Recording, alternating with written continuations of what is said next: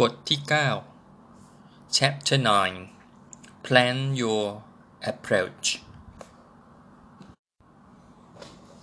การวิจัยเชิงคุณภาพ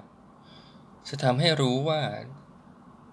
ทำไมลูกค้าถึงตัดสินใจซื้อสินค้ายี่ห้อนั้นยี่ห้อนี้ยกตัวอย่างเช่น กระดาษทิชชู่ที่คุณแม่เลือกใช้ เพราะว่า ยี่ห้อเนี้ยมีตัวการ์ตูนหมาน่ารักน่ารัก ช่วยทำให้ลูกเขาเนี่ยหยุดร้องได้ การวิจัยเชิงคุณภาพทำให้เรารู้ว่า เออ พอลูกค้าซื้อไปแล้วเนี่ยนะเขาทำยังไงกับสินค้านั้น เป็นยังไงบ้าง มีเรื่องทางด้าน emotional หรือเรื่องด้านอารมณ์ เกิดขึ้นในแง่ไหนบ้าง แล้วมีเรื่องจุกจิกลำคาญใจเล็ก ๆ น้อยๆอะไรหรือเปล่าที่ลูกค้า คือทนเนี่ยทนไปอย่างนั้นแหละ ทนรอจนกว่าอะไร รอจนกว่าจะมีโซลูชันใหม่ คืออาจจะเป็นยี่ห้ออื่นหรือรุ่นอื่นที่มา แก้ปัญหาตรงนี้เขาก็จะเปลี่ยนไป ใช้ตัวตัวอื่น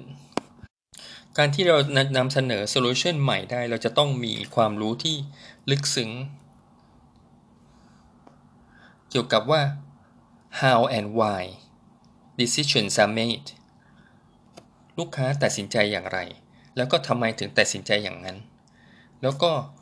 ระดับของความไม่ชอบไม่พอใจเนี่ย มันต้องมากถึงขีดไหน เขาถึงอยากจะหาตัวเลือกใหม่ๆ แล้วก็มีเกณฑ์อะไรบ้างสำหรับสินค้าบริการที่จะตอบสนองความต้องการของเขาได้ What tools are available เครื่องมืออะไรบ้างที่มีอยู่ คนส่วนใหญ่จะนึกถึงโฟกัสกรุ๊ปแต่ว่าสามารถเลือกใช้ได้ แล้วแต่ว่าโครงการของเราอยู่ในช่วงไหน หลักการของเราเป็นยังไง แล้วก็เวลาของเรามีมากน้อยแค่ไหน ยกตัวอย่างเช่น Restaurant Chain ที่ชื่อว่า Legal Foods ในบอสตัน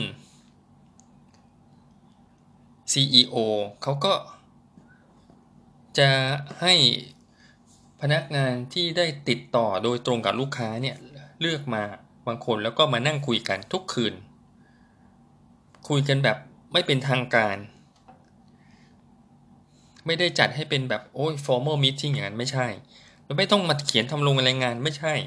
เขาก็ ค่นั่งคุยกัน แล้วก็ให้พนักงานเนี่ยเล่าให้ฟังว่าเป็นยังไงยังไงบ้าง ก็เลยทำให้เขารู้เรื่องเกี่ยวกับลูกค้าเป็นอย่างดี เขาก็ทำมาต่อเนื่องเป็นเวลา 17 ปีแล้ว ตัวอย่างถัดมาก็คือ Absolute Vodka ซึ่งในตลาดของบาร์และก็พัตคาเนี่ยเขาก็รู้ข้อมูลเป็นอย่างดี แต่ที่เขายังไม่ค่อยรู้ก็คือเกี่ยวกับลูกค้าที่ซื้อไปในงานปาร์ตี้ ก็เลยจัดทีมวิจัยเข้าไปสังเกตการในปาร์ตี้10 18แห่ง อยากจะรู้ว่าทั้งเจ้าของบ้านแล้วก็แขกที่มางานเนี่ยเขาเป็นยังไงกันบ้าง สิ่งที่เขาค้นพบก็คือไม่ใช่แค่เจ้าของบ้านนะที่เป็นคนตัดสินใจแล้วก็ออกไปซื้อ Absolute แต่แขกนี่แหละ ที่เป็นคนไปซื้อซื้อมา เป็นของขวัญเล็กๆน้อยๆติดไม้ติดมือมาว่าอ๋อนี่เป็นเรื่อง นี่เป็นแอบสูตนะเอามาการ ซึ่งเรื่องราวหลังภายเรื่องราวของแอบสูตในมุมมองของลูกค้ากลุ่มเหล่านี้ก็คือ ไม่ใช่เรื่องคุณภาพอะไรมากมาย แต่ว่ามันเป็นเรื่องที่ อเอามาแล้วมันจะได้คุยกันดื่มไปด้วยแล้วก็คุยกันด้วยสังสรรค์กันซะมากกว่า deciding whom to talk to เราก็มาดูว่า เอ๊ะ เราจะคุยกับใครได้บ้างเนาะทางที่ดีคือควรจะคุยกับทั้ง 3 กลุ่มเลยเพื่อให้ได้ ภาพรวมที่ชัดเจน กลุ่มแรกก็คือลูกค้าเราเอง เขาก็รู้จักสินค้าเราดี เขาจะบอกได้ว่าสินค้าเรามีข้อดีข้อเสียยังไง นอกเหนือไปจากนี้เขาก็ยังใหให้ข้อมูลที่ดี ๆ เราได้ อย่างเช่นเขาเอาไปใช้ในแบบแปลกๆที่เราไม่ได้ตั้งใจจะให้เขาใช้แบบนั้น เออ แต่เขาเอาไปใช้ แต่มันตอบโจทย์เขาได้นี่ใช่ไหมหรือเขาอาจจะ เอาไปใช้แก้ปัญหาบางอย่างที่บริษัทเราก็ไม่เคยนึกถึงเลยว่า อันเนี้ย เอาไปแก้ได้ ตัวอย่างนี้ก็คือ Kleenex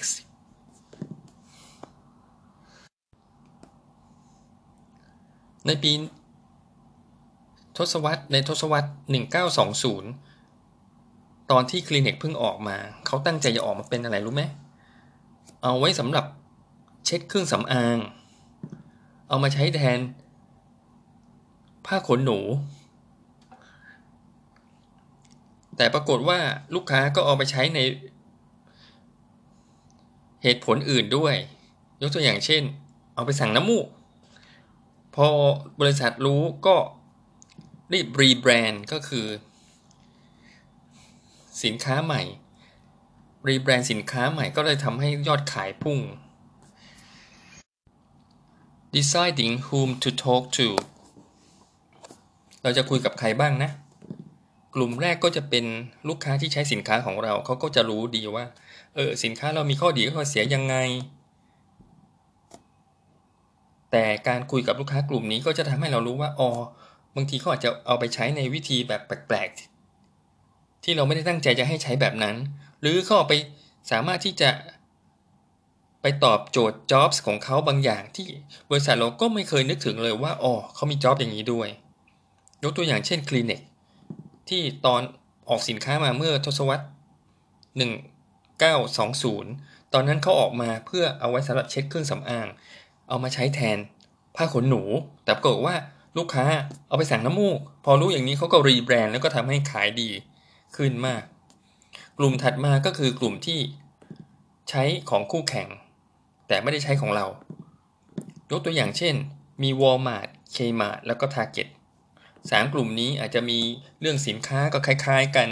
การตั้งราคาอะไรต่างๆ ใกล้เคียง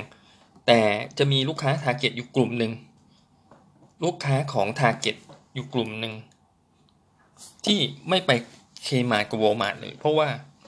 เรื่องประหยัดเงินไม่ใช่เรื่องสำคัญที่สุดสำหรับเขา เขาสนใจเรื่อง Image เขาสนใจเรื่องไลฟ์สไตล์แล้วก็กลุ่มสังคม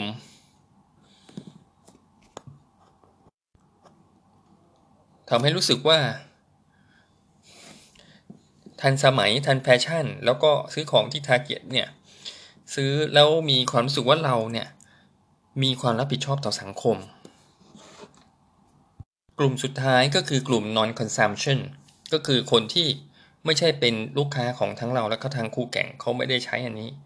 มันก็จะมีหลายเหตุผลนะ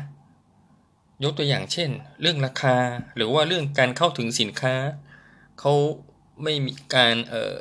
กระจายสินค้ามันไปไม่ถึงจริง ๆ การที่เรารู้ว่าทำไมเขาถึงไม่คอนซูมเนี่ยมันเป็นโอกาสที่มีคุณค่ามาก ๆ ที่เราจะขยายตลาด ยกตัวอย่างเช่นเบียร์อย่างเบียร์บัตไลท์ไลม์อาริตาอันนี้เนี่ยเขาออกมา เพื่อที่ว่า จะได้มีกลุ่มลูกค้าที่ดื่มเบียร์ในอีกโอกาสหนึ่ง ที่ไม่ใช่โอกาสเดิมๆที่เขาดื่มกัน โดยการเอาค็อกเทลมาผสมกับเบียร์มาการิต้าใส่เข้าไป